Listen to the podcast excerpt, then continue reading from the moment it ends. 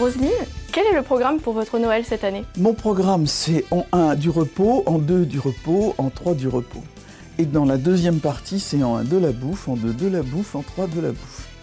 Et alors justement, est-ce que vous savez déjà ce qu'il y aura sur euh, la table de Noël? Alors, euh, le soir de Noël, quand c'est la distribution des cadeaux, on fait une sorte de, de, buffet pour pouvoir déballer tranquillement les cadeaux. Et puis le lendemain, c'est un brunch avec euh, du saumon fumé, euh, de la brioche, des bonnes choses, quoi. Ça donne envie. Hein Mais j'ai une histoire de Noël qui est qui symbolise bien quelque chose parce que quand même, je suis un cas particulier.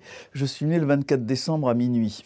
C'est-à-dire que la fête de Noël, elle a quand même quelque chose pour moi d'assez spécial, puisque c'est mon anniversaire.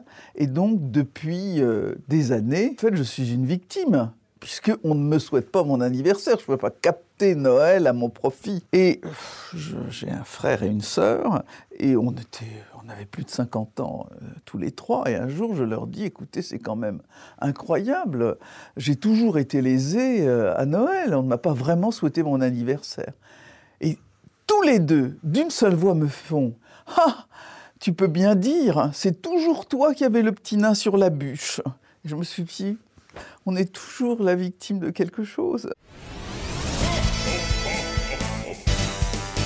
Est-ce que pour euh, les cadeaux de Noël, vous êtes plutôt organisé, on s'y prend à l'avance ou plutôt euh, dernière minute? Ah moi je suis super organisé pour les cadeaux de Noël. Tous les cadeaux de Noël sont faits avant le 1er décembre. Ah oui Ah oui, non, ça c'est super organisé. Je veux pas courir avec la foule là dans, sur les trottoirs des magasins où on peut même pas euh, arriver à, à, tracer son chemin, où on n'a plus le choix, etc. À partir du 1er janvier de l'année, je note sur un papier toutes mes idées de cadeaux et entre le 15 novembre et le 1er décembre, tous les cadeaux sont achetés. Ça, c'est de l'organisation, on prend des notes.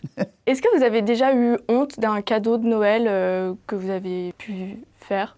Moi, avoir honte, c'est pas dans mon logiciel. Non, il y a des cadeaux qui font plus ou moins plaisir. Oui, c'est vrai quand on les reçoit, mais justement, comme je suis quelqu'un d'organisé, les cadeaux que je fais correspondent vraiment à des choses que, que mes enfants ou mes proches veulent. Quel cadeau de Noël serait parfait pour euh, Isabelle Mergot? Bon, Isabelle, elle est belle. Elle est... Moi, je lui offrirais un cadeau euh, crème pour le corps super hydratante. Et pour Christine Bravo Un livre d'histoire. Pour Paul Alcarat Je lui offrirais un rameur pour qu'il fasse du sport. Et pour Johan Rioux, un rameur pour aussi? Pour Johan Rioux, euh, non, non, non, Johan, c'est un cas désespéré. Je ne vais pas lui offrir un rameur. Ça va rester dans sa cave. Non, non, Johan, il a besoin d'affection, de tendresse. Je lui offrirais une, une pelisse bien chaude. Pour vous, quelle est la chanson qui symbolise parfaitement Noël? Minuit chrétien. Moi qui suis une, une agnostique, une mécréante, je dois dire que le Noël d'Adam est une chose merveilleuse. Et au contraire, la chanson que vous ne pouvez plus entendre à Noël? À Jingle Bells. C'est vrai qu'on l'entend un peu trop. Voilà. Est-ce que vous avez un film de Noël préféré? Ah non, je suis totalement allergique aux films à la con qu'on nous passe à la télévision pendant la période de Noël, qui, qui sont strictement insupportables. Et qui passent de plus en plus tôt en plus maintenant. Oui, maintenant on commence Noël au 14 juillet, c'est quand même un peu ennuyeux.